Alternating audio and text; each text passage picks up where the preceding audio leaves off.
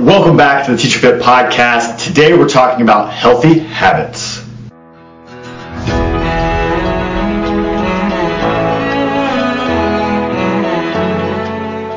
Welcome back to the show.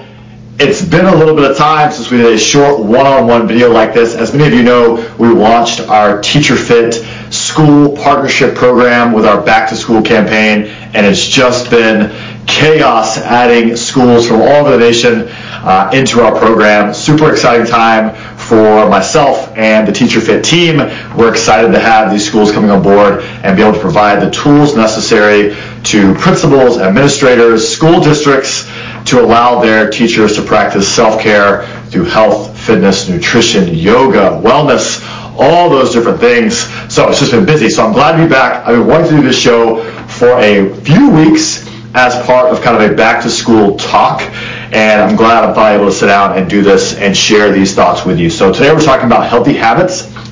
And the reason I wanted to make this show around this time of year is because what I see with a lot of our members and talking to educators and seeing posts on social media is that everyone comes in with this excitement and vigor for not only education and impacting their children, but being their best this year and you know reading more books and being healthier and eating better and managing their time more productively and all these things they come in hard at the beginning of the school year. But right after the beginning of the school year, I see things start to trail off. And I've seen some, some great quotes from some great educators that say, if you're going to do it week one, you need to be con- committed to doing it all the way till that last week of the school year. And that's what I'm here to encourage you to do.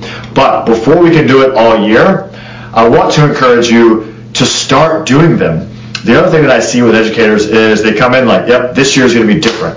I'm going to take care of myself. I'm going to put my oxygen mask on first. There's quite a few schools who are using that kind of analogy campaign to inspire their educators to take care of themselves. They say they're going to do these things, but obviously we're not going to do it week one because week one is just hectic and we've got back to school night and you know we're, we're meeting parents and we're getting to know our children and we have meetings and all these things. So we're not going to do it week one, but I'm going to do it week two.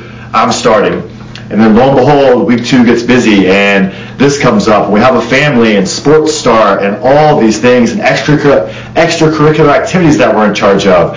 And we don't get to those healthy habits in week two. We're like, oh, I'm going to do it in week three. This is the week I'm going to plan my food. I'm going to get up a little earlier. I'm going to have time for myself in the evening to decompress and practice self-care.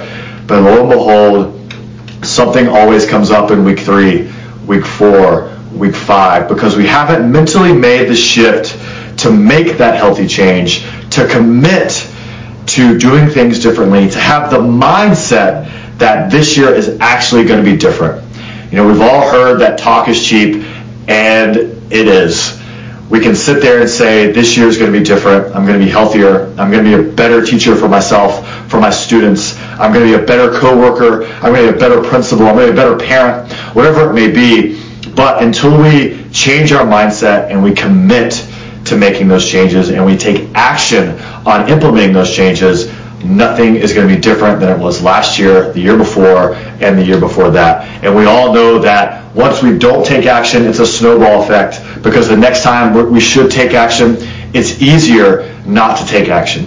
And the next time is even easier and easier. And then we get halfway through the school year and nothing's changed. We're burned out. You know, we're not reaching our full potential as an educator. We're not impacting students to the max. We don't feel good. We don't have energy in the classroom. And these things just start to pile up. And then all of a sudden on social media and to your coworkers, we see these posts that you're burned out and you know kids are the worst and I'm so stressed and you know it's just not working.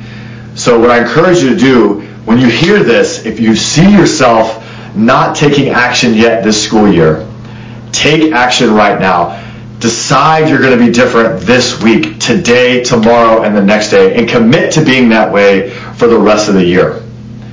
There's always going to be an excuse if you want it, but we have to decide today not to take those excuses, to take action over the excuse. All right, and I want to leave you with three things that you can do this week with regards to your mental, physical, emotional health to set you up for success. And it's just three little things that you may want to use. You may use one, you may use all three. You can obviously do what you need to do to set yourself up for success, but I want to give you something to take away. So, number one, getting up 30 minutes earlier.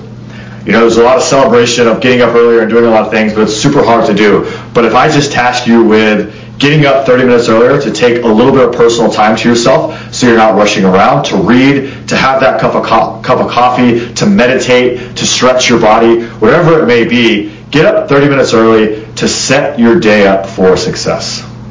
Number two, get a water bottle and continuously hydrate throughout the day. Teachers are busy, busy, busy from the second they walk in to the second they walk out of school. And if you're not hydrating and taking care of just the bare minimum of what your body needs, obviously you're not going to be at your best. So grab a water bottle, carry that thing around with you nonstop, and try to drink 100 ounces of water every single day. If you can get more than 100, all the better. All right. Number three, move your body in some form or fashion for 30 minutes a day. That could be stretching, that could be walking, that could be a teacher fit workout, a yoga class, some sort of other class, Zumba, Pilates, on the treadmill, whatever it is that you like and that keeps you excited to take care of yourself. Do it for 30 minutes each day. Do something different every day, whatever it may be, but moving your body, taking care of just your most basic physical needs is going to set every other aspect of yourself in line to be successful as you move forward. So three simple things. Wake up 30 minutes earlier, take initiative with your hydration, and move your body for 30 minutes a day. All right, guys, no more procrastination on being your best. Don't say, I'm going to do it next week. Take action this week. Take action today to be your best. I'm excited to be back. Thank you for all the support from our Teacher Fit schools, our Teacher Fit members. I'm excited to continue to work with all of you, continue to impact you. If you have any questions, info at teacherfit.com. Shoot me a message. We'll get your school taken care of. We'll get you taken care of. And we'll be the best for ourselves and our students this year. Thanks for watching. I'll see you next time.